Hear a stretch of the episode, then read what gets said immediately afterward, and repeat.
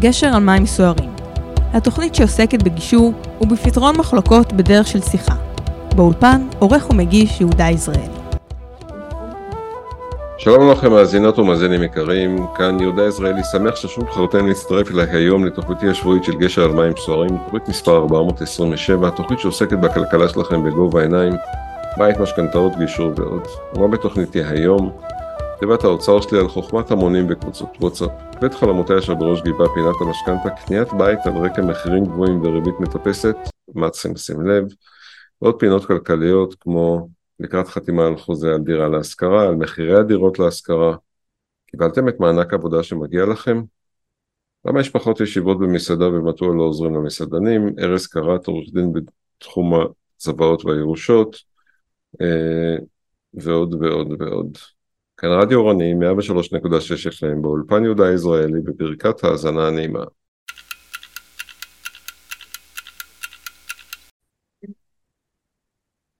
בפינתי תיבת האוצר שלי אני רוצה לדבר היום על חוכמת המונים וקבוצות וואטסאפ.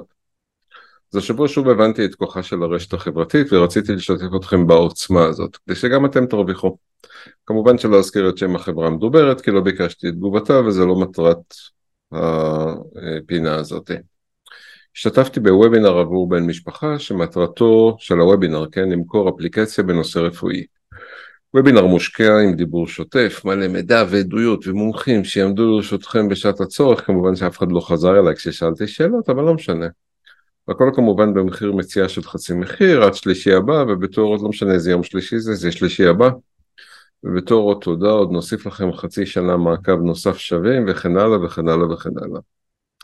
מה אני אגיד לכם? כשמדובר בבריאות של קרוב משפחה זה מציק, והיה די מהר מושטת לכרטיס האשראי. אבל בגלל שאני מכיר את האופי שלי עצרתי לשנייה והחלטתי להחליף כובע. אמרתי בוא נבדוק מה יהודה היועץ היה אומר לעשות, לא יהודה רק שם. מה עשיתי? שלחתי הודעות כדי להבין מה עליי לעשות. שלחתי הודעות אישיות לכל מי שהיה רשום באותה קבוצת וואטסאפ. זה לקח לי זמן, כן, עבודה. בתגובה קיבלתי שתי הודעות חשדניות, אתה רוצה להמשיך את הלחץ המכירתי? לא, אבל קיבלתי 40 תגובות אנושיות מקדמות. זה הרבה, 40 תגובות זה הרבה. זה נתן לי תמונה מלאה לעולם הנקודתי הזה ומה אפשר לעשות בו. רוב התגובות היו רציניות, מקצועיות, וזה נתן לי ולקרוב שלי נקודת פתיחה מעולה לחקר הנושא ולפעולה בו. כמובן שהיו מספר המלצות על אותה שיטת טיפול מסוימת, מה שחיזק את ההכרה שיש לחקור אותה מניסיון אחרים ולא ממערכת שיווקית משומנת. אה, כשמישהו ממליץ על זה מה שנקרא בשיחת וואטסאפ, שזה שיחה אישית וברור שהוא לא מנסה למכור, דרך אגב היו גם שניים שניסו למכור והם כתבו אני הולך למכור לך משהו, ראה הוזרת. תכלס במקרה הזה ספציפית לא רכשתי את האפליקציה והשירות הנלווה אליה רק 3,500 שקל במבצע מדהים רק, כן? אה, דרך אגב, אני שלחתי 340 הודעות, אוקיי? בדקתי, הם, אני כפי נראה לו הוובינר הראשון והאחרון שלהם, נכון הבוקר הורידו את האפליקציה רק 100 איש. מה זה אומר? אתם תסיקו מסקנות. לדבר הזה קוראים חוכמת המונים. ואני חושב שאנחנו צריכים להבין שבעידן הדיגיטלי של היום אנחנו מופגזים כל הזמן בכמות עצומה של אפשרות בחירה בכל הנושא למוצרי, בכל הנוגע למוצרי צריכה. מבחירת סמארטפון ועד למציאת עסקאות החופשה הטובות ביותר. קבלת ההחלטות הפכה מורכבת יותר ויותר. עם זאת, עם עלייתן של פלטפורמות מדיה חברתיות כמו וואטסאפ, יש לנו כרגע, כרגע הזדמנות לנצל את הידע והחוויה הקולקטיבית של הקהל כדי לעשות בחירות מושכלות יותר. איך וואטסאפ יכולה לעזור לנו? אחד היתרונות הגדולים ביותר של קבוצות וואטסאפ היא יכולת לקבל המלצות וביקורות בזמן אמת, בניגוד לביקורות מקוונות באתרי אינטרנט שניתן לתמרן או לא אותות. ההמלצות המתקבלות דרך קבוצות וואטסאפ הן לרוב יותר אמיתיות ואמינות. חברים בקבוצה יכולים לשתף את החוויות האחרונות שלהם, להציע משוב ולספק תובנות חשובות לגבי מוצרים או שירותים שבהם השתמשו.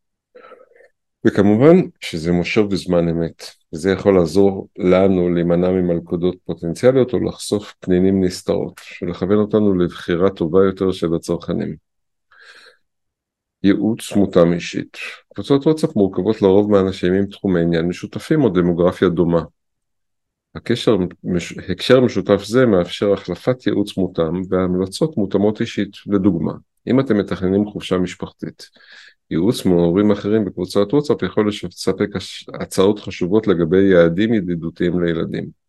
אפשרויות לינה ידידותית למשפחות וטיפים שיהפכו את הטיול למענה יותר עבור כולם. על ידי ניצון חוכמת ההמון בתוך קבוצת וואטסאפ רלוונטית תוכל ליהנות מעצות המותאמות במיוחד לצרכים ולהעדפות שלך. כמובן שאפשר לעשות משא ומתן קיבוצי, קבוצות וואטסאפ הפכו גם לפלטפורמה ליעילה, יעילה למשא ומתן קיבוצי ומשא ומתן על הנחות קבוצתיות. על ידי מינוף כוח הקנייה של קבוצה גדולה יותר, חברים יכולים לעיתים קרובות להשיג עסקאות והנחות טובות יותר, לקניית מוצרים או שירותים בכמויות גדולות.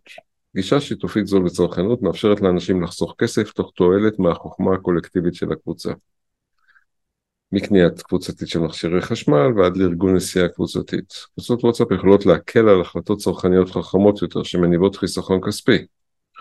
לסיכום, בעידן של עומס מידע, קבלת החלטות צרכניות חכמות יכולה להיות מאתגרת. עם זאת, על ידי רתימת הכוח של חוכמת ההמון בקבוצות וואטסאפ, נוכל למנף קבוצות מבט מגוונות, המלצות בזמן אמת, ייעוץ מותאם אישית ומשא ומתן קיבוצי כדי לעשות בחירה מושכלת יותר. בין אם זה, מח... בין אם זה מחפש המלצות למוצר, מחיפוש המלצות למוצרים, תכנון טיול או קבלת החלטות רכישה. הידע והחוויות הקולקטיביות של הקהל בקבוצות וואטסאפ יכולים לשמש משאב יקר ערך, אז בפעם הבאה שתמצאו את עצמכם בצומת דרכים, אל תהססו לפנות לקבוצת וואטסאפ שלכם כדי לקבל את חוכמת ההמון.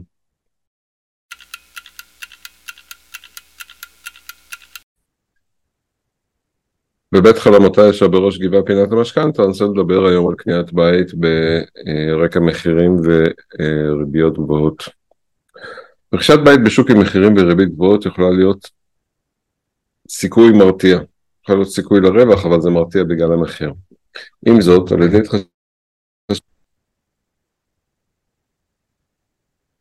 תוספות של בעלות על לקבל אה, החלטת השקעה נכונה.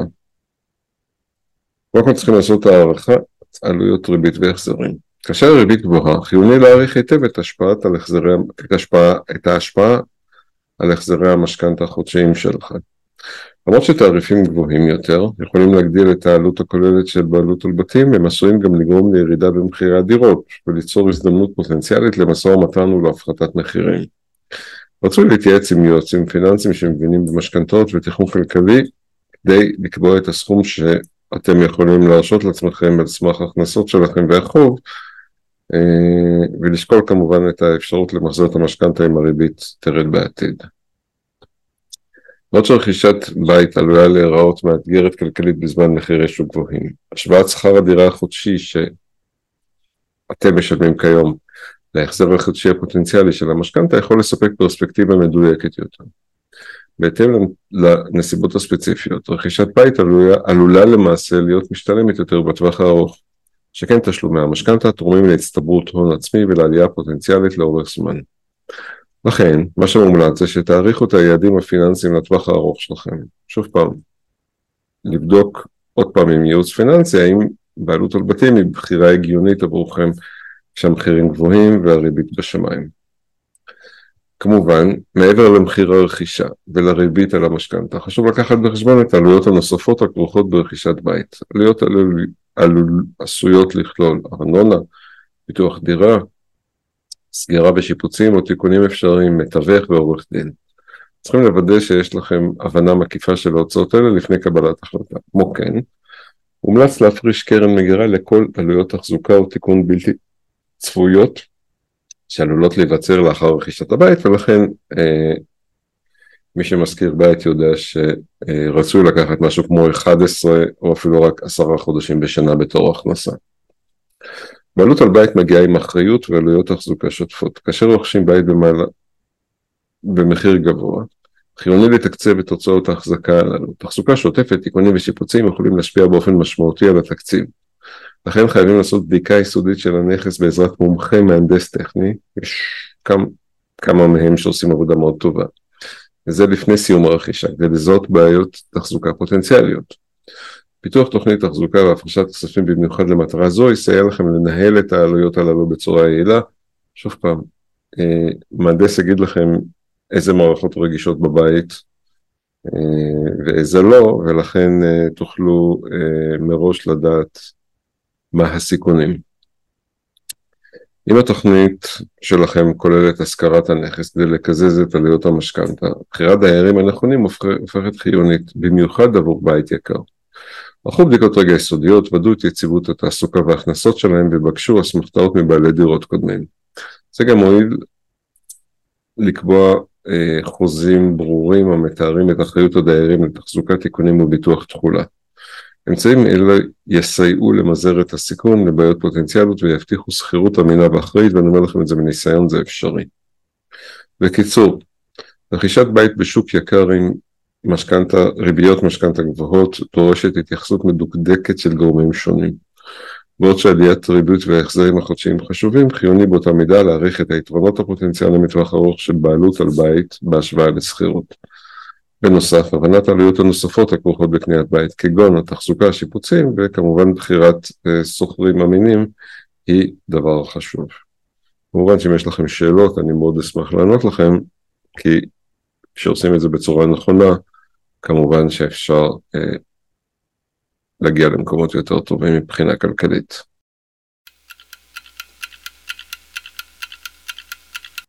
ערב טוב ארז קראט. ערב טוב יהודה, תודה שהזמנת אותי. בכיף. בוא תספר לנו בשני משפטים אה, מה ההתמחות שלך. אני עורך דין לדיני משפחה בירושה, יש לי משרד בוטיק בקיסריה, ובגלל הרקע שלי, שהוא גם בהנדסה, אני גם יזם בתחום הליגת צד. למה בעצם צריך התמחות בנושא צוואות וירושות? מה, מה כבר יכול להסתבך? אתה יודע, אני, אני רוצה לתת לאשתי, ואחרי זה לתת לילדים, יודע מה? לא רוצה בכלל לכתוב צבא, זה הרי במילא ילך למשפחה. יש לזה סיבוכים? או-אה, קודם כל למה צריך התמחות? כמו בכל דבר, אה, צריך אה, להיות מקצוען, כי יש אלף ואחת אה, אפשרויות ו- ותקלות, אה, מן הסתם כל בוקר אני בא וקורא פסיקה חדשה בתחום אה, הירושה והצוואות. אה, למה צריך בכלל צוואה? זה שאלת המיליון דולר. כולם צריכים להבין דבר אחד, שמי שלא כותב צוואה, יש לו צוואה, וזה הצוות הברירת מחדל, שהיא חוק הירושה. חוק הירושה אה, הוא לא מתאים לכולם, באמת הוא מתאים, לרוב הוא לא מתאים, אוקיי? אה, אני יכול לתת לך מספר דוגמאות בנושא, אה, הדוגמה הקלאסית זה מה שאתה אמרת, אני לא רוצה לפתור צבא, עליו הכי הכל הולך למשפחה. מה, מה הולך למשפחה, למי זה הולך? אם חס וחלילה אתה נפטר היום, אז בעצם אשתך יורשת 50% מהרכוש, והילדים יורשים 50% מהרכוש. בוא ניקח סתם דירה. מה הבעיה? ילדים זה ילדים שלי, הם אוהבים אותי, הם אוהבים את אשתי, הכל יהיה בסדר.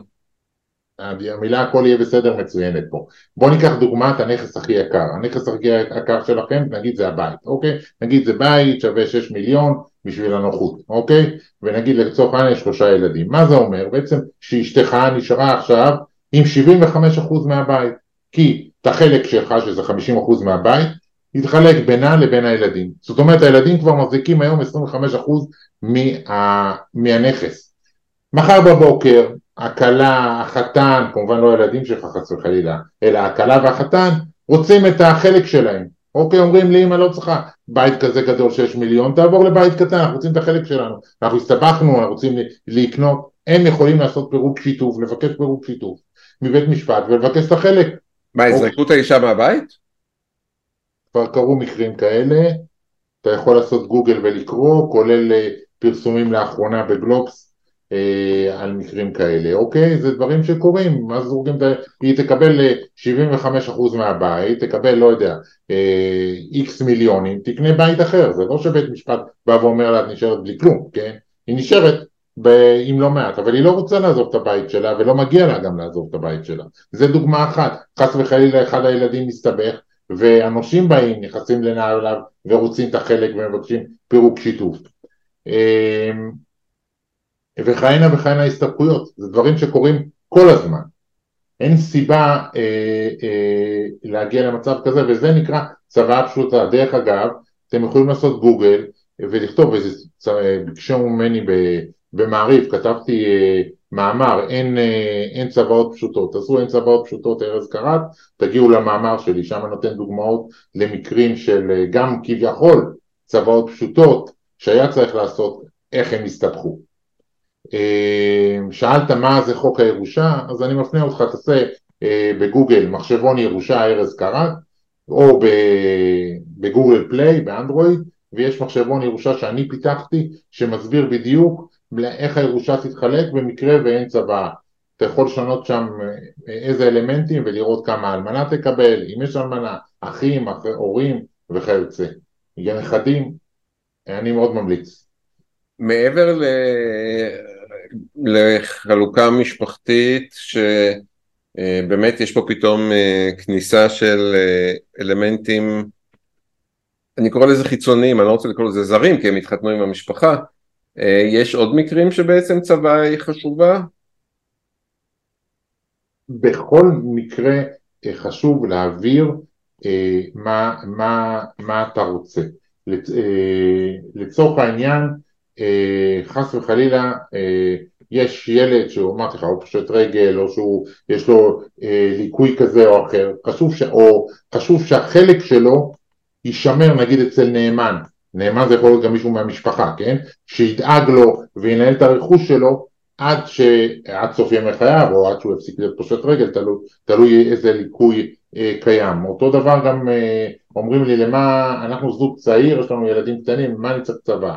זה הכי, הכי מסוכן שיש, כי בעצם חס וחלילה אחד ההורים נפטרים, הרכוש, החלוקה של הרכוש עוברת לקטינים עכשיו ברגע שיש קטינים, גמרנו, לא ניתן, מי שלא ניתן למשל למכור את הבית או לקחת משכנתה. רגע, רגע, אבל זה אימא שלהם, מה זאת אומרת לא ניתן? זה אימא שלהם, היא לא יכולה... לא, לא ניתן כי מדובר על רכוש מקרקעין, חייב אישור של בית משפט. אז כל דבר חייבים לפנות לבית משפט, לענייני משפחה, כדי לאפשר מכירה של הבית, כדי לאפשר לקחת את המשכנתה על הבית, אוקיי? ותאר לך מה קורה כשהם מגיעים לגיל 18, אוקיי? עכשיו הם כבר בגירים, יכולים לדרוש את החלק שלהם. מה לעשות, שיקול דעת של בחור או בחורה בגיל 18 שחבר או חברה יכולים להשפיע עליהם לשיקול דעת של ילד בגיל 28 הוא שונה. אוקיי, ילד שמקבל כמה מיליונים, אפילו מיליון, בגיל 18 לא בהכרח ישמור עליהם כמו שהוא ישמור עליהם בגיל 28 ולא נדבר על העובדה שהוא פתאום יכול להגיע למצב לא נעים עם, ה, עם האבא או עם האמא, תלוי מי נשאר פה, אלמנה או אלמן, והוא יכול לבקש את החלק שלו, אוקיי? אמ, זה דוגמה לחוק הירושה.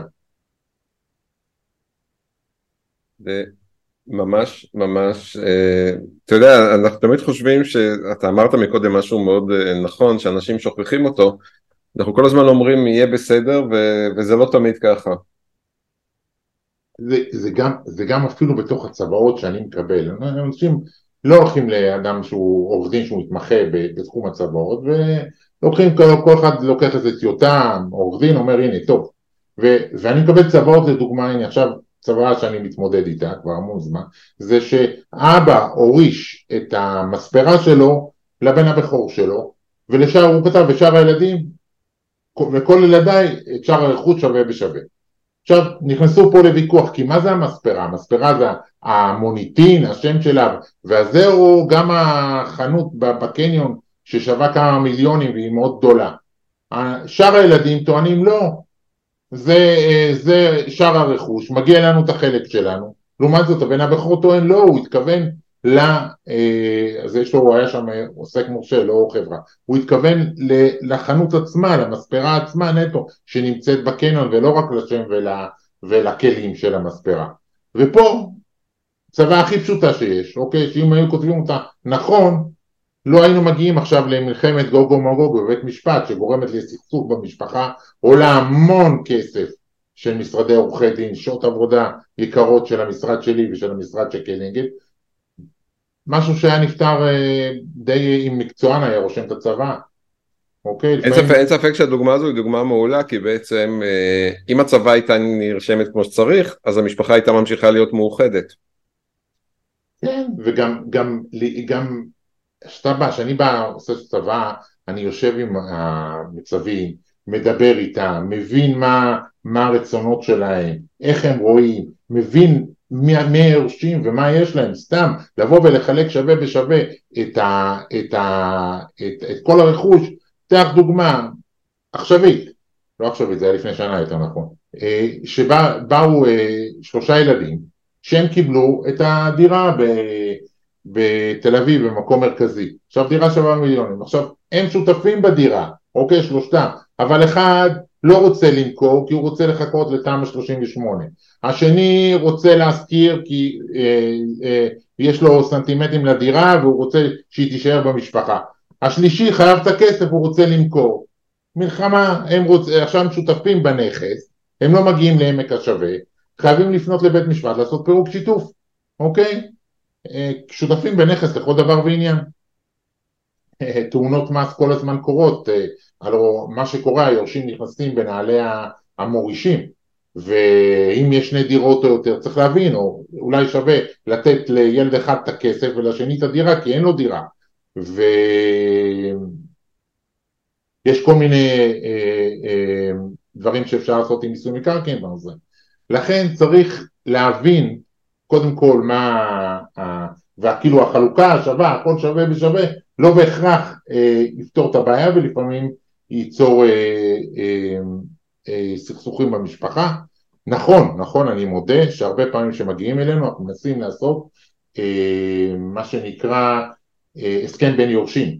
זה לפני שהחלוקה, הירושה אה, מתחלקת, אפשר לבוא ולהגיד אוקיי זה כל היורשים, צבא, אנחנו נעשה הסכם ביניהם שזה ייקח X וזה Y וכיוצא, אבל ואז מונים סכסוך ומאשרים את זה, אוקיי, ובעצם כאילו רצון המצווה פה לא, לא יתקיים אם עושים הסכם בין יורשים, אבל אה, אה, אה, זה, אם זה נעשה לפני אה, בעצם חלוקת הרכוש אז אין מיסוי, אוקיי, ואז מנצלים את העובדה שאין מס ירושה ב- בישראל, אבל מה הבעיה בזה? הבעיה בזה שזה הכל כפוף לזה שכל החלוקה של הירושה היא נמצאת בתוך הירושה עצמה, בתוך העיזבון. זאת אומרת, אם ילד אחד רוצה את הדירה, הוא לא יכול להביא כסף מבחוץ ולתת לאחים שלו, כי אז זה נקרא כבר אירוע מס, מה שנקרא קנייה מקו, הוא צריך לשלם על זה מס, אוקיי? אז זה גם פתרון שהוא פלסטר והוא לא תמיד מתאים. כן, זה נראה לי עוד אה, נושא עמוק ומאוד חשוב, ולכן היה חשוב לי להביא אותך לשידור, שאנשים יהיו מודעים לדברים האלה. מאוד נהניתי. להתראות.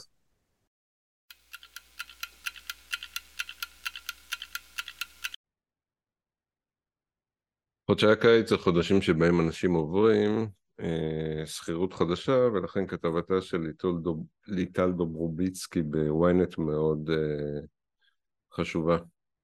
חודשים יולי-אוגוסט נחשבים למאני טיים מבחינת תחלופת שוכרי הדירות. לעיתים מערכת היחסים משכיר-שוכר מסתיימת בטוב, אבל לעיתים ממש לא.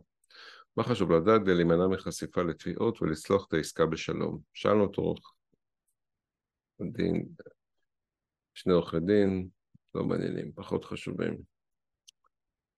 אה, קודם כל בקשו לראות נסח טאבו כדי לוודא שהמשכיר הוא בעל הדירה ועל מנת למנוע מצב שהדירה הושכרה על ידי מישהו ששוכר אותה בעצמו, אולי אף מתחזק כמו, כמו כן, מציע עורך דין נדם, נדם, שוחחו עם שכנים לדירה, ודאו שהבניין מתנהל כשורה ואין בו פגמים נסתרים כמו שכן בעייתי או אם מתוכננות בקרוב בניית מרפסות או תמ"א. בקשו מהמזכירים את הטלפון של השוכרים הקודמים ובקשו מהם חוות דעת על בעלי הבית. בדירות שותפים רצו שכל אחד מהשותפים יחתום על חוזה אישי מול בעלי הבית. אם כלל השותפים חותמים יחד, די שאחד מהם הפר את החוזה כדי שהחוזה יבוטל. לבסוף, לפני הכניסה לדירה, צלמו את כל החדרים, לרבות תריסים, הפסקי חשמל, ארונות מטבח, ריצוף וכדומה. גם ליקויים שקיימים בדירה וגם את הליקויים, והוסיפו לחוזה סעיף שעל פיו הצילומים מהווים חלק בלתי נפרד ממנו, ואינכם אחראים לתיקון הליקויים שנמצאו לפני כניסתכם. הניסיון מלמד שלמרות שהיחסים בין השוכר למשכיר לאורך כל תקופת החוזה היו נהדרים, דווקא סיום החוזה עלול ליצור מתחים וחוסר הסכמות, ולכן מאוד חשוב לתעד ולצלם כל פרט ופגם לפני הכניסה לדירה, כדי שהשוכר יוכל להוכיח שלא הרע את uh, מצב הנכס. לאחר שהצדדים מסכימים על דמי השכירות, מתחברות בחוזה מילים קטנות שיש להם השפעה רבה על דמי השכירות, למשל הצמדה של שכר הדירה למדד, או העלאת דמי השכירות לאחר שנה או במימוש אופציה. במסגרת המשא ומתן רצוי להציע לבעל הדירה תקופת שכירות ארוכה שתבטיח דמי שכירות קבועים מראש ותייצר אצלו ודאות גדולה. לכן יסכימו לוותר על הצמדה או העלאת השכירות בתקופת האופציה. אופציה מאפשרת לחדש את החוזה לתקופה נוספת תחת תנאים זהים ועליית מחיר השכירות כפי שמוסכם על הצדדים. עורך דין מרום מבטיח כי בהתאם לסעיף 25ט לחוק השכירות, 25ט לחוק השכירות, המשכיר אינו רשאי לחייב את השוכר ברכישת פוליסות ביטוח מבנה, אבל אם המשכיר לא רכש ביטוח מבנה, מוטב לשוכר לעשות כן תוך וידוא שהמשכיר נרשם כמוטב לפוליסה. הסיבה שאם ייגרם נזק למבנה כתוצאה מרשלנות השוכר, למשל סיר ששכח על הגז, הוא עלול למצוא את עצמו משלם למשכיר פיצוי בסכומים גבוהים על הנזק. אם המשכיר ביטח את הנכס בביטוח מבנה, על השוכר לוודא שבפוליסה קיים סעיף שעל פיו חברת הביטוח מוותרת על הזכות לתבוע את השוכר אם גרם לנזק ברשלנות. לצד זאת, לשוכר כדאי לרכוש ביטוח תכולה לצורך הגנה על חפציו מפני שרפה, גניבה וכדומה. בעיקר אם המשכיר הותיר בדירה ריהוט או מוצרי חשמל. מבחינת המשכיר, הבטוחה המהירה ביותר למימוש היא ערבות בנקאית, או קבלת פיקדון במזומן. בה בעת, חוק השכירות והשאילה קובע כי גובהו המצטבר של הערובות הכספיות לא יעלה על דמי השכירות עבור שליש מתקופת השכירות או עבור שלושה חודשי שכירות הנמוך מבין השניים. טוב, זה תלוי באיזה עיר אתם. לצד זאת, מומלץ לך, למשכיר להחתים על הסכם השכירות גם שני ערבים בעלי יכולת פירעון. לצורך כך יש לבקש תלושי שכר או העברת תוצאת בדיקת דירוג אשראי של הערבים. או אסמכתאות כמו נסח טאבו או נסח בעבודתם. במקביל, נהוג להחתים על שטר חוב בגובה של לפחות שישה חודשים גם, הסוחרים, גם את הסוחרים וגם את הערבים. מטרת שטר החוב להבטיח שהמשכיר יקבל את מה שמגיע לו במקרה של אי קיום ההתחייבות. עוד הרבה הרבה סעיפים ששווה לקרוא אותם, מה קורה אם פתאום הסוחר יש לו בעיה כלכלית, מי יתקן עיכובים קלים, שווה לקרוא את הכתבה המלאה בוויינט, ואם אתם ממש חוששים, פשוט לא לחתום חוזה. אל תחתמו חוזה אם משהו נראה לכם לא הגיוני.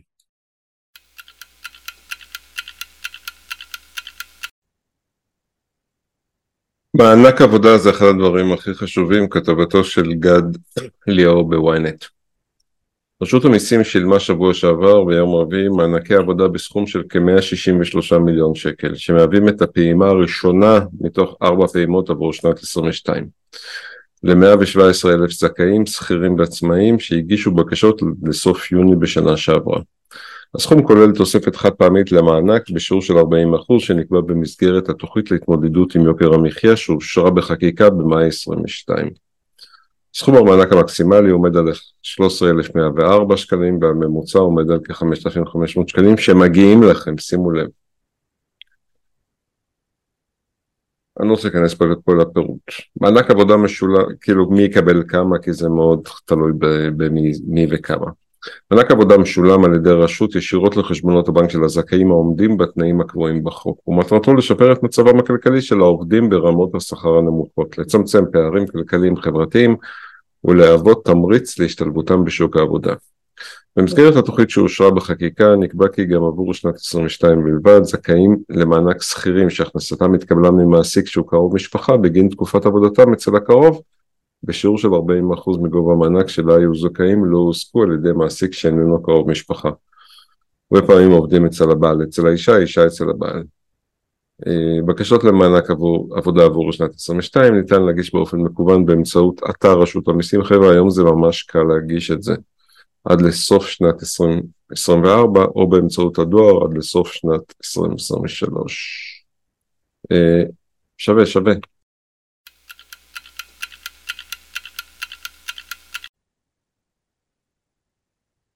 כן, יש כתבות שישר מקפיצות את העין, כתבתה של נובית זומר בוויינט, בכמה אפשר לתמחר סלט? ועדת הכלכלה של הכנסת קיימה היום דיון מיוחד על בלימת עליות המחירים במסעדות. במהלכו שטחו מסעדנים את טענותיהם. המסעדנית נעמה צדקיהו, נעמה צדקיהו העידה כי נרשמה אצלה ירידה של 30% במכירות וציינה את עלות הכוח אדם הגבוהה. זה לא הגיוני למשל לשלם 200% לפלסטינים ביום העצמאות. אני מרגישה חסרת אונים בכמה אפשר כבר לתמחר סלט. בקשר לסיוע של הסוכנות לעסקים קטנים שבמשרד הכלכלה אמרה, אני מתוסכלת ועם הרבה כאב. חלאס עם קורסים, תעזרו לנו במה שצריך, תביאו עובדים, תעשו עבודה מועדפת, אנחנו נואשים. יושב ראש פורום מסעדני הדרום, אילן זיגדון, סיפר על הקשיים להעסיק צעירים ישראלים. וטען, הצעירים מפונקים ולא רוצים לעבוד קשה. פעם זו הייתה עבודה לצעירים אחרי צבא, היום הם לא מוכנים לעבוד כטבחים וללכלך את הידיים. יש קושי גם להעסיק עובדים זרים בשל המחסור ובשל העלות הגבוהה. בעוד שבדובאי למשל משלמים לעובד זר 30 דולר ליום, אז יפסיקו לבכות על מחיר פלאפל.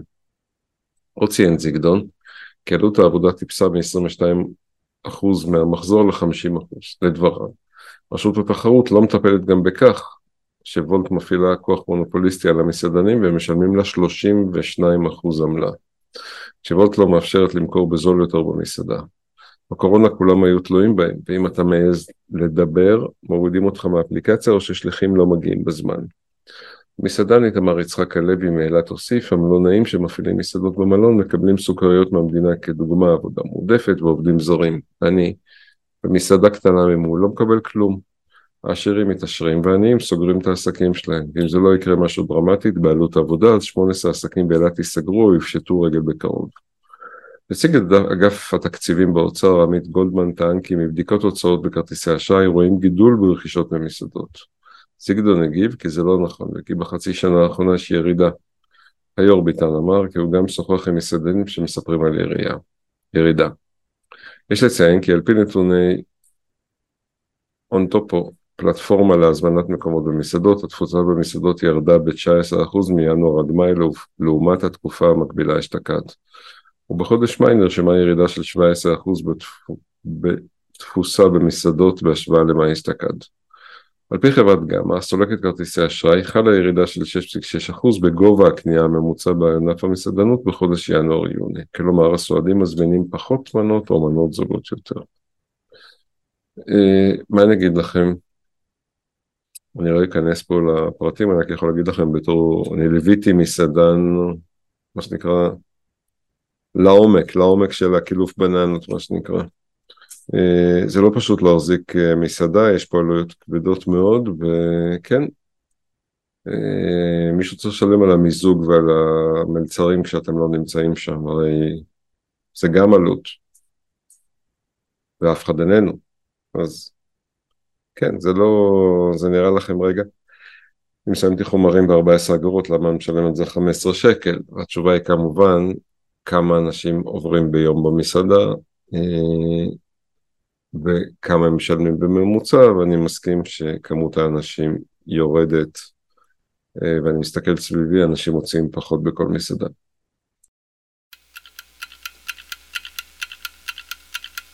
הילה ציון בכתבה יפה, מי יעזור לשוכרי הדירות? פרשנות. הגיע הזמן לשים את הדברים על השולחן למי שעדיין לא שם לב, שוק השכירות בישראל במשבר חסר תקדים. מחירי השכירות לשוכרים חדשים ממשיכים לזנק בקצב מסחרר. ולפי נתוני הלשכה המרכזית לסטטיסטיקה, השיעור הגבוה ביותר, מה... מדובר בזינוק של כמעט עשרה אחוז, השיעור הגבוה ביותר מאז החלה הלמ"ס לפרסם נתון זה לפני שנה. אפקט העלאת הריבית על ידי בנק ישראל שמצד אחד הוביל לקיפאון בביקושים ולירידה במחירי הדיור גרם במקביל לעלייה של יותר מ-1,000 שקלים בתשלום החודשי הממוצע של המשכנתאות ובתגובה אותן בעלי משכנתאות שמחזיקים בנכסים להשכרה גלגלו את ההתייקרות לשוכרים בשוק השכירות החופשי. שוכרי הדירות לרוב אלה שאין בידן את ההון העצמי לרכישת דירה בבעלותם משלמים על כך מחיר כבד כבר תקופה ארוכה. אולי על רקע החדשות הטובות שסיפק למ"ס לגבי ירידה באינפלציה והמשך הוזלת הדירות, ניתן כעת לראות יותר בבירור את הבעיה הלא פחות חמורה שקיימת במדינת ישראל, שמתדלקת גם היא את הביקושים הגבוהים לדירות לקנייה. לא רק הגידול הדמוגרפי, אלא המחסור החמור בהיצע הדירות להשכרה. נכון, שוק השכירות החופשי כשמו כן הוא חופשי, אבל בשל כך הוא פרוץ, וכל בעל נכס יכול לגבות שכר דירה לפי ראות עיניו, גם כאשר מדובר בנכס שאינו באמת ראוי למגורים. בהחלט יש מקום לטפל בסוגיה הזו, ניסיון שנעשה אי שם בעשור הקודם ולא כל כך התרומם מאז. זה גם מה שהוביל את המדינה להקים את החברה הממשלתית דירה להשכיר, שתקדם שכירות ממוסדת ארוכת טווח, שמטרתה לאפשר קורת גג יציבה וראויה למגורים, גם כאשר אין דירות בבעלות. זאת לצד, לצד הטבות מס לקרנות ריט שניתנות במסגרת חוק עידוד השקעות הון למוסדים על מנת שיקדמו גם הם פרויקטים של שכירות ארוכת טווח. אנחנו רואים שהמחירים באמת עלו בצורה פראית. אלא ככל שמדובר ביוזמות ברוכות שבשנים האחרונות חוו תנופות מסוימות בצל האקלים הכלכלי, סביבת הריבית וכישלון מכרזי הדיור להשכרה של רשות מקרקעי ישראל, ענף הדיור להשכרה גוסס גסיסה קשה כבר זמן רב. רק השבוע הגדיר זאת מנכ"ל משרד האוצר שלומי היזלר בריאיון בוועדת הלאומית לנדל"ן ובטיחות בבנייה של ynet, כשאמר כי שוק השכירות מת. וחשף שהמדינה בוחנת אפשרות למתן ערבויות לקבלנים שבונים פרויקטים לשכירות ארוכות טווח, כדי לאפשר להם להמשיך לבנות את אותם פרויקטים ולהגדיל את היצע הדיור להשכרה. טוב, אני לא אמשיך לקרוא את כל הכתבה, אה, שוק השכירות מת, אנחנו יודעים את זה, אה, פשוט צריך אה, להחליט שמטפלים בזה בחו"ל, שוק השכירות הארוך טווח הוא דבר בסיסי, בארץ לא. כשיחליטו לטפל בזה אז זה יטופל.